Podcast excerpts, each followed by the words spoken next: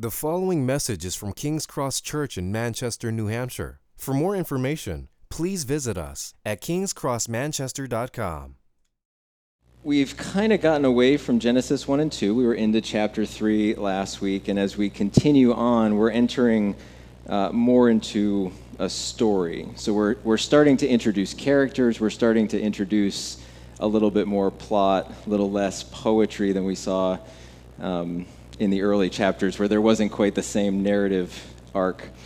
Um, and throughout the weeks, as I've reflected on this passage, I've found it to be just a brilliant story to enter into in an imaginative way. And when I say that, I think that these portions of Scripture just open us up to enter into what we would have seen and experienced had we had we been there, and it just adds a different texture than reading things in just a detached philosophical way. And there's a lot here that I can say for myself personally that provokes my spirit. And a lot of ways I can see myself and the darkness of my own heart. But in addition to that, and more importantly, there's constructive ways forward in our formation in Jesus. And that's what I'd like for us uh, today uh, to look at the passage slowly and carefully, to hear it in all the ways that God intends for us to hear His word, to hear it as conviction, to hear it as encouragement, as hope, as something that's real, as something that's honest, as something that we experience in our own day to day lives. And within that, to be able to confess our sin, to be able to open ourselves up to the generosity of God and to move forward in hope and encourage. So, to do this, I'm going to be spending a majority of our time in the first 16 verses of the chapter. There's a lot happening here naturally, and I want to center our reflections around the episode with Cain and Abel. Now, the big 10,000 foot overview of this entire chapter is Cain's corrupt line. That's basically it. So it's just going to follow that family lineage. And then at the end of the chapter, it's going to pick up with the birth of um, Adam and Eve's third child, Seth, and pick that line up. And that's what Genesis does, right? Eventually, it's going to lay us at the doorstep of Abraham, where it's going to slow everything down, and then you're going to have the long uh, progression of the patriarchs. But up to that point, you're having these genealogies where it just explains where things and where people uh, came from. So I'm going to structure the reflections today just around the questions that God asks in the passage, uh, because I think that's where God engages people in this passage. So uh, I want to focus on those questions. And we're going to walk through the rest of the passage and point out some things before we conclude. As always, there's a Q&A. I think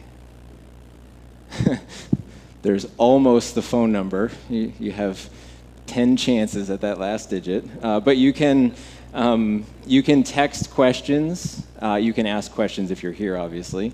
Uh, Jacob's going to relay those questions uh, to me. If there's something that I don't hit on that you think is critical to the passage, I'd be happy to speak to that or just to stand here and think about it.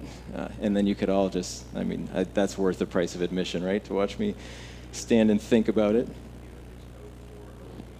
It's 7220408. So, taking that game away from you, uh, it's an 8. So,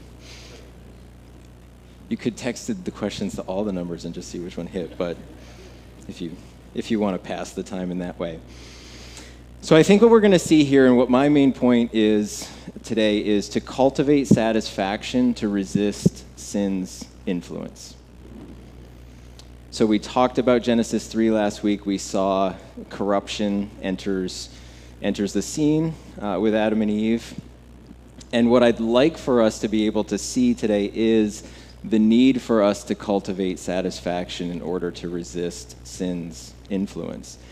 And I'm focusing around three of the questions that are asked in today's passage. The first, uh, in verses 1 to 7, is Why are you angry?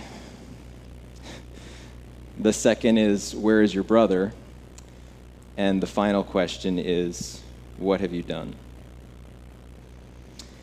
So the passage opens with a continuation of uh, what people have called the creation project, right? Sin throws creation off the rails in a certain sense, but it still keeps moving in corrupt ways. Adam and Eve were uh, charged with filling the earth, and that's what happens, right? They have children. They have Cain, uh, and then they have Abel.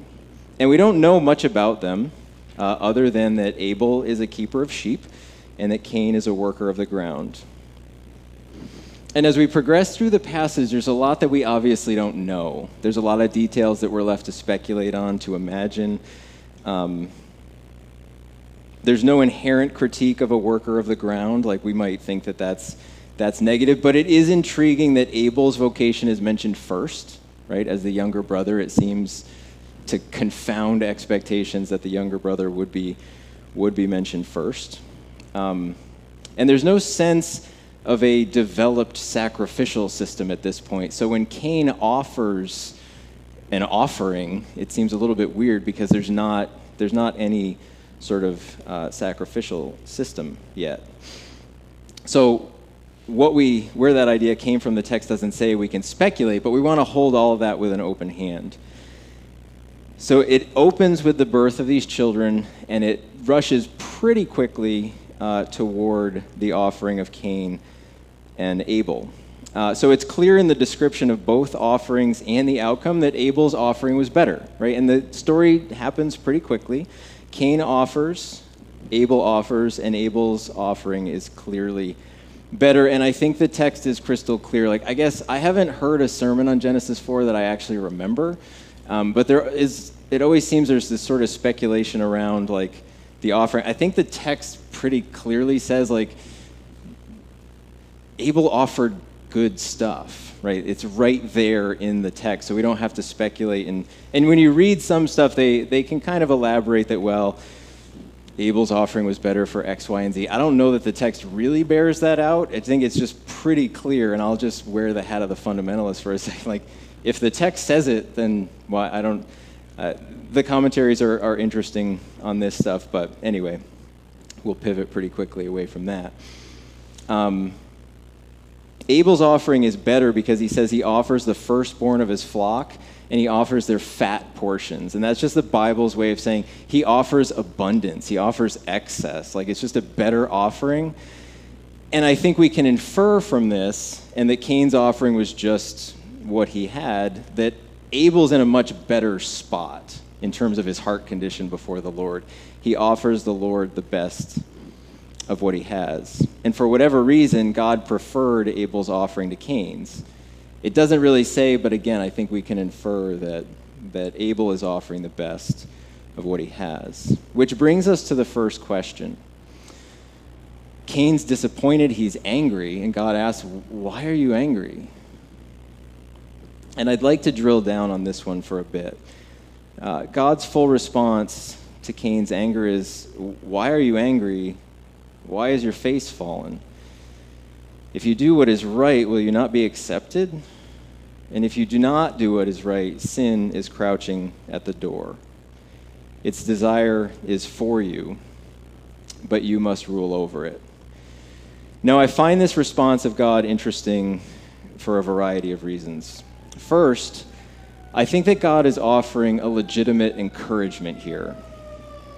So, in asking the question, I think that God means what he says. Cain has a choice here, that even in a corrupt state, God is offering him the choice. He doesn't have to do, he doesn't have to pursue this negative path. And this is true for all of us even now, fallen but still redeemed. This is the paradox we live in. We know that we have to contend with sin crouching at the door, to use the phrase that the passage uses.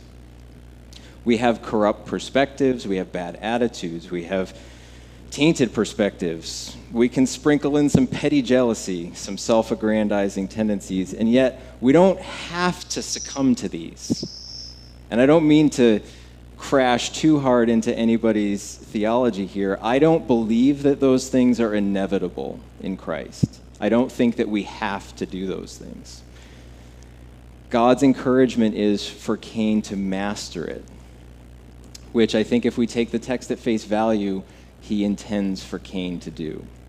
So the first is that God is offering legitimate encouragement here.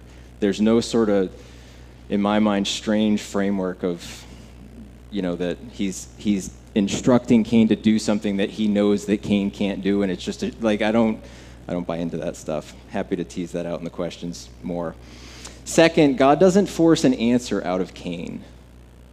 Cain is silent. And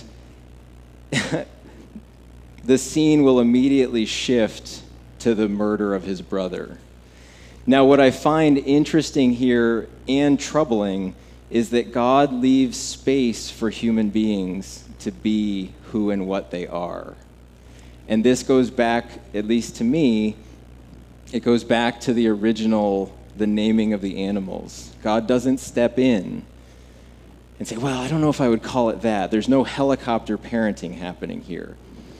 God always leaves human beings space to be image bearers, and even if they make the wrong choice, He always gives them the chance to exercise their image bearing. And I, I find it interesting from that regard. And finally, this is the first notion of spiritual transformation in the Bible, and that's a huge category for me. Uh, human beings up to this point have never needed spiritual disciplines because they weren't fallen right and that maybe they never would have needed them in their life uh, before god pre-fall but clearly now there's work that has to be done in mastering sin's influence. That's the reality in a fallen world. And the framework uh, would become much more specific. Like as you continue through Scripture and as you continue through the Christian tradition, there is um, much more explicit material on what men and women did in order to follow God faithfully. That it becomes a discipline, that the default position is not going to be to follow God faithfully. Um, in a sense, we all have to master sin. The New Testament actually does speak to this, um, that, that this is a charge to all of us, even in Christ. So I think the whole scenario just exposes Cain's jealousy, and his heart is clearly not, it seems like the understatement of the century. His heart's not in the right place. He goes out and commits the first murder that had ever happened on the planet, right? Where the idea even comes from uh, is, is just astonishing. And I don't think it's too much of a stretch here to see jealousy that's at play. The offering becomes sort of the catalyst for his, his murder of his brother. And that could be speculative. And I don't have like clearly defined cat like when I say jealousy, I could also include dissatisfaction. I think anger is a part of it. Like I fear any kind of fear-based strategy kind of leads a person uh, to this place. So um, I'd like to take a step back a little bit and look at the Bible a little bit more broadly, just to just to try to make these connections, just so um, maybe we see it a little bit more clearly. So as we consider later New Testament te- texts, there's a more developed uh, sense of this connection between anger, between jealousy, uh, and even murder. Uh, Jesus in the Sermon on the Mount in Matthew 5, 21 to 22, which I think is on the screen. He says, You've heard that it was said to those of old, You shall not murder, and whoever murders will be liable to judgment. But I say to you that everyone who is angry with his brother will be liable to judgment. Whoever insults his brother will be liable to the council, and whoever says, You fool, will be liable to the hell of fire. So here Jesus is saying, in essence, that anger with your brother is tantamount to murder in the same way that he says that looking lustfully is tantamount to lust itself. So, this connection between uh, jealousy and anger and, and the act of murdering, uh, Jesus makes that connection, in my mind, quite clear. Even more explicit in James 1, uh, 4 1 to 3, James asks, What causes quarrels and what causes fights among you? Is it not this? that your passions are at war within you. You desire and do not have, so you murder. You covet and cannot obtain, so you fight and quarrel. You do not have because you do not ask. And you ask and you don't receive because you ask wrongly to spend it on your passions. So, what I'd like to center on here is just the impulse to jealousy. And I don't think any of us are really above homegrown petty jealousy. Like we might, we might have more advanced ways of covering it up. Because uh, I think that Cain's response to God is not a long time ago in a galaxy far, far away. Um, we might not actually end a person's life literally uh, in our jealousy. Um, but I think that our lack of satisfaction, even in benign ways, can really set us on this trajectory that Cain uh, is on. And as we engage uh, these issues, I, as I mentioned, I think we can have more well developed ways of whitewashing our jealousy uh, and kind of covering it up. Um, but the condition of the heart is the same, and I think that it's worth exploring uh, this in our life uh, before God. So I think that this brings us to the same question as Cain where the condition is the heart, the why are you angry? Right? As we engage in what I consider to be healthy self awareness, self reflection, I think this is a question we constantly need to come back to. Why are you angry? Right? And I ask middle schoolers if they're having a bad day, like they'll start to get a little escalated and I, I try to be disarming because they don't expect to come in like, wow, what are you so fussy about? Like, do you need a cracker? Like, and middle schoolers were like, they just don't know how to respond.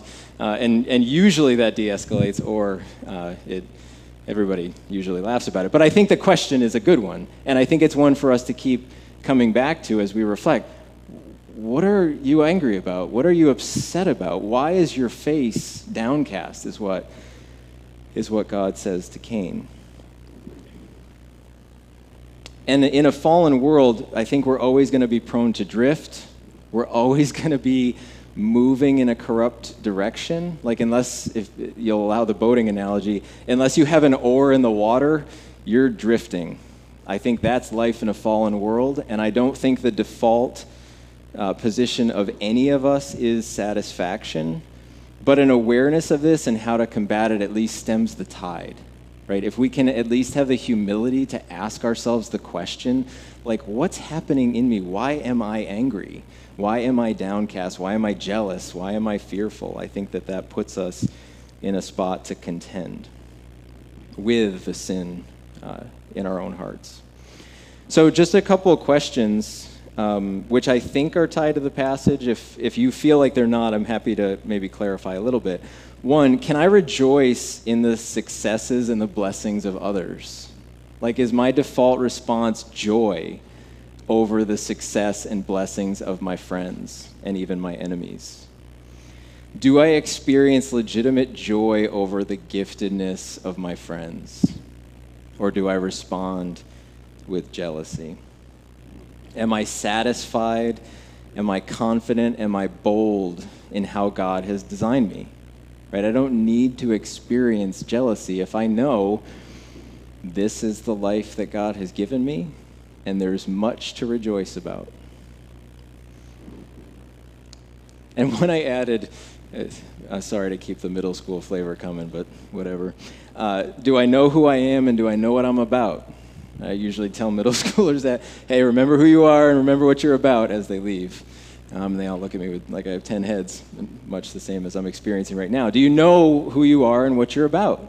You don't have to prove anything to everyone. You don't have to be angry. You don't have to be fearful. In your life before God, you don't have to experience those things. And as I mentioned, and I think it's important to, to continue on, satisfaction isn't going to be a default response. That's why God tells Cain, You must master it. I think that that's important and perhaps a little bit overlooked. And to go back to my earlier point, I think God means it. Like, I don't know of another way to take it. I, I think that God actually, I think He means it here. There has to be an active pursuit of satisfaction. And I think that the pursuit of those disciplines does yield greater and greater results, right? And I, I, I, really love the way that Gary Thomas words this. I think it's a very helpful way to think about it. He basically says that I'm never going to be a grateful person, but I can experience gratitude and I can express gratitude. And he says it with all, you know, virtues and vices. I am never going to be a humble person. Does that make sense? I am never fundamentally in this fallen world going to be a humble person, but I can regularly practice humility. And I think that that's a very helpful way to think about it. And I think the more that we can discipline ourselves in these ways, I think we put ourselves on a trajectory away from this corruption and more in line with the way that God has designed us. I'm happy to tease out more specific strategies because this is actually an area of um, I have practiced these things, and I'd be happy to make some suggestions if you want those in the Q&A. But we're moving on. So the story continues. No response from Cain to God's question or his statement, but we see the answer. Sin is the master of Cain in this instance. And just imagine for a moment, I don't want to reflect too much on it because the passage doesn't, it's not graphic. There has never been the death of an image bearer on the earth at this point. And I, pardon my, my lack of imagination, I just always go back to Frodo that he's adamant that murder never happened in the Shire, that there cannot be the spilling of blood in the Shire, because once that happens, that can never be undone. And this is the human story in a lot of corrupt ways. I think even as we consider, you know, the global standing escalating in terms of tension, so many things that we've made that we wish we could unmake. And once you introduce this category of murder, it can't be undone. And it's a serious thing, and pro- perhaps a little bit more discipline needed on our part just because it's such a violent uh, culture. Um, to imagine the, the first human being thinks of en- ending the life of another human being. Like, that's just astonishing and grievous. The story's not graphic, but, but this sort of death enters for the first time. And this leads to our second question Where is your brother? And I think that Cain's reply here just reveals the callousness of his own heart. He says, I don't know. Am I my brother's keeper? Now, having just orchestrated his brother's murder and introducing the category for the first time into God's good design, his only response is avoidance. The irony of Cain's question here is that the answer is yes. you, you are your brother's keeper. Um, but he's just so callous in his heart that he just doesn't, he doesn't have, doesn't have an adequate answer. And following quickly on the heels of this is the next question, which is, What have you done? In vivid terms, the Lord says that the, the very blood of Abel cries out from the ground. So, Abel's murder is not just a human drama, but it affects the earth itself.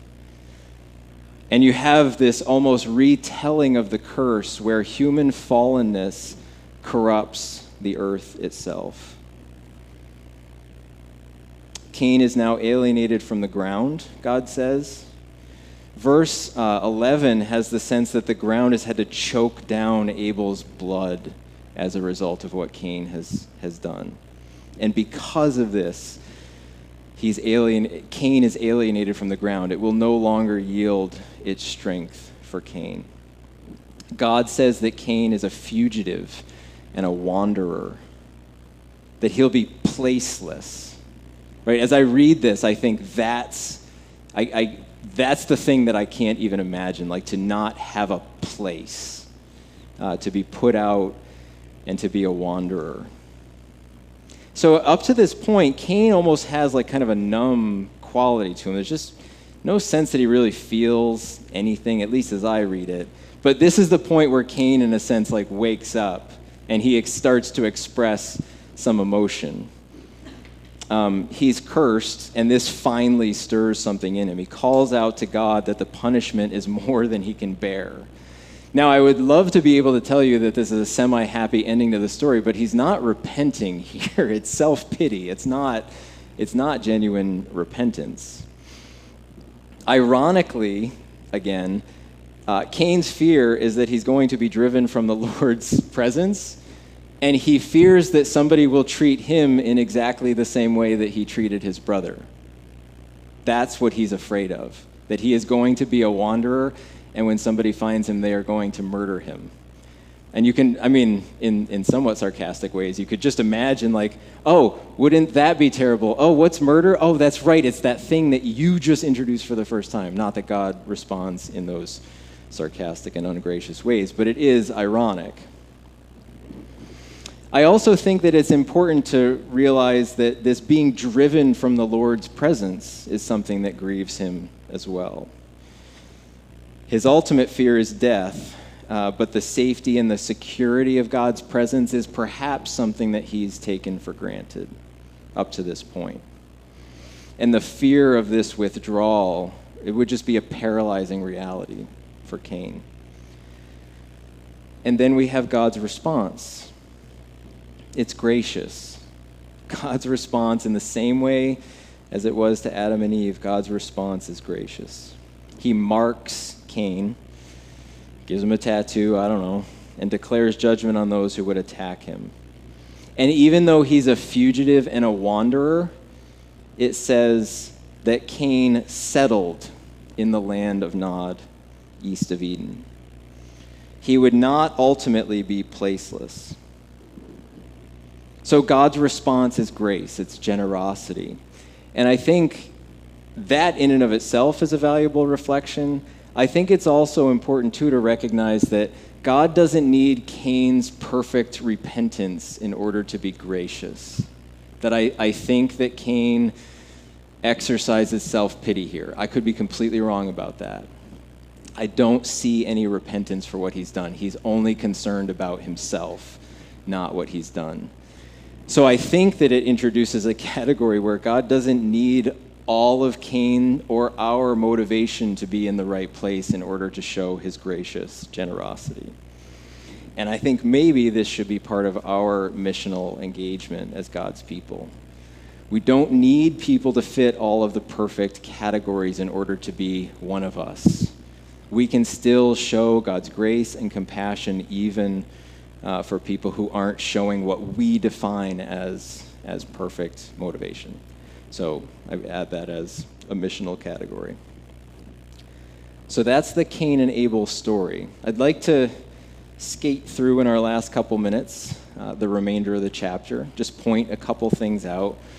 And I hope what you've seen here is that Cain in his reaction, in his imperfect offering, in his lack of faith, is on this trajectory of anger, of jealousy, of fear. And God's response to him that sin is crouching at your door, you must master it, that there's a ton of stuff for us to reflect on in that. And I think the rest of Cain's line, I mean, the whole purpose in telling this story in Genesis is this line dead ends. The chapter is going to end with Seth, and the line to Abraham is going to continue after that. So you're going to see the same fearful, self aggrandizing, uh, self exalting behavior. And it's all this lack of satisfaction. It's people who, in Cain's line, had sin as master of them. So I think that that's like the 10,000 foot overview. So as we come to verse 17, the story starts to pick up steam again. Uh, we're moving a little bit faster. And this is the way that Genesis works it just covers a bunch of ground, it'll stop to focus on a few key people. So Cain continues the charge to fill the earth by having a family of his own. But it's also clear that corruption is always going to be present in that line. And I'm just, we'll just go through this and read uh, or point out a couple examples.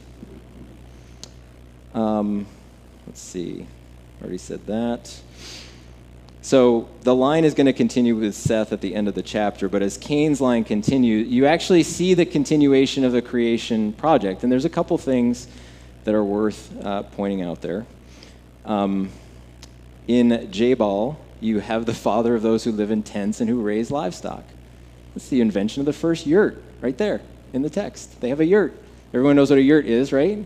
Excellent, good. Now, there's a perfect spot between the Grand Tetons and Yellowstone. Nice little campground. If you set up a yurt, that would be the perfect place for you uh, to, to live. I'm trying subliminally to, I would love to live in a yurt. Um, that would be 50% of the people in my marriage that would think that living in a yurt was a great idea. I'm trying to up that percentage, but I'm, I'm not experiencing success so far. And here she could actually make the theological case like it's through the corrupt line. Living in a yurt would be, would be sin, um, which I wish I hadn't just said that. Um, so, foil again by my own stupidity. Um, uh, yeah, so you have those. Um, uh, Jabal is the one where you have tents and raise livestock. Jubal, you have musical instruments. I love musical instruments. That's good. Tubal-Cain, now he, this one's kind of a bad dude. You have the forging of iron and bronze. So you, you hear the telling of the story, and what you need to hear is that the creation project continues, even in corrupt ways. Um, and I'm not saying that that musical instruments or raising livestock or tents or, or iron or bras are inherently bad. Um, it is an interesting thing, though, to reflect on that those are traced uh, through the line of Cain. If nothing else, it should offer us just a dose of humility, not in any of these things individually, in just all of our creative endeavors. We just have to be aware of how prone we are to corruption. So, the raising of livestock, living in tents, iron, bronze, musical instruments, they're not inherently bad. Human beings are always going to develop, they're always going to have something going, and in some ways it can be it can be corrupt. So I think the hallmark there has to be humility as we engage these creative endeavors. And I think that the corruption of Cain's line hits a high point with Lamech. This guy, man, if you just read it and you didn't know it was part of the Bible and you hadn't been conditioned to read it all along, just a weirdo. Um, so he's clearly a self exalting, aggressive person. Uh, it's the first mention of taking two wives, but he's also adapting God's promise to Cain to himself. Like, this is, this is touching. Um, he says to his wives, Adah and Zillah, Hear my voice, you wives of Lamech. Listen to what I say. I have killed a man for wounding me, a young man for striking me. If Cain's revenge is sevenfold, then Lamech's is 77fold. So, where God marked Cain in grace and generosity, he's got the audacity here basically to mark himself. Right? This just shows the corruption of the line. It just, at least me, it leaves this sense of like, uh, okay.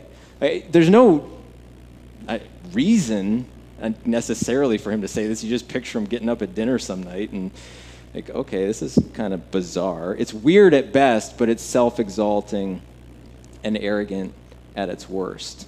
So that's kind of Cain's line in a nutshell, and that's why it, it dead ends here.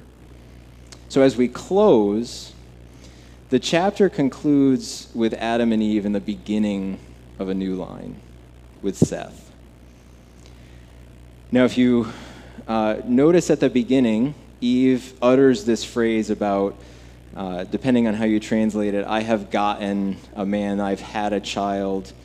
Here, she recognizes the generosity of God in her loss. And this is a, at least, again, as in my imaginative reading, just picture what this tragedy is for Eve in terms of having a son having two sons, having one murder the other, and that feeling of loss. And without any of the support structures that we might have, like she could be in the five stages of grief intuitively, and nobody even knows what those are. Like the, just the sense that she doesn't even know how to cope with that difficulty. But here, she displays a little bit more humility than her phrase at the beginning where God has, in essence, given her another son to replace Abel. And the line continues, and the chapter ends with worship. It ends with prayer. So, where Cain's line is marked with this self exalting, self aggrandizing way, here is the line that's continue, that continues. At the time of Enosh's birth, the text says, people began to call upon the name of the Lord. Now, I'd love to be able to say that there's this constant upward trajectory for the rest of the Old Testament, but we know that that's not true. But Genesis pivots from the fallen line of Cain, that self exalting, self aggrandizing, jealous, petty, murdering line, and pivots toward a more positive, seen most clearly in people being able to call upon the name of the Lord. So, just to very quickly end, and then I'll, I'll take questions if there are any. I think the questions that we need to come back to are Is satisfaction at the heart of my existence? Like, am I content with the life that God has given me? Similarly, in what ways are we actively cultivating satisfaction and joy? And we can go with the questions from the text itself why are we angry? And one that I think is very important where is our brother? Where is our sister? So we can be so committed to individual personal wellness that we, we might lose out on this community element here. Where is our brother? Are we our brother's keeper? The answer is yes. So I think that not only does this help to speak to the condition of our own hearts, what's happening inside of us, I think it also calls us out into community with other people to ask, where is our brother? Are we serving in self, uh, self-sacrificing ways on behalf of our brothers and sisters? Thank you for listening to this message from King's Cross Church in Manchester, New Hampshire. Please feel free to share or distribute this content, but do not charge for it or alter the content in any way without permission. King's Cross Church exists to treasure, proclaim, and grow in the gospel of Jesus Christ. To find out more about King's Cross Church, please visit us at kingscrossmanchester.com.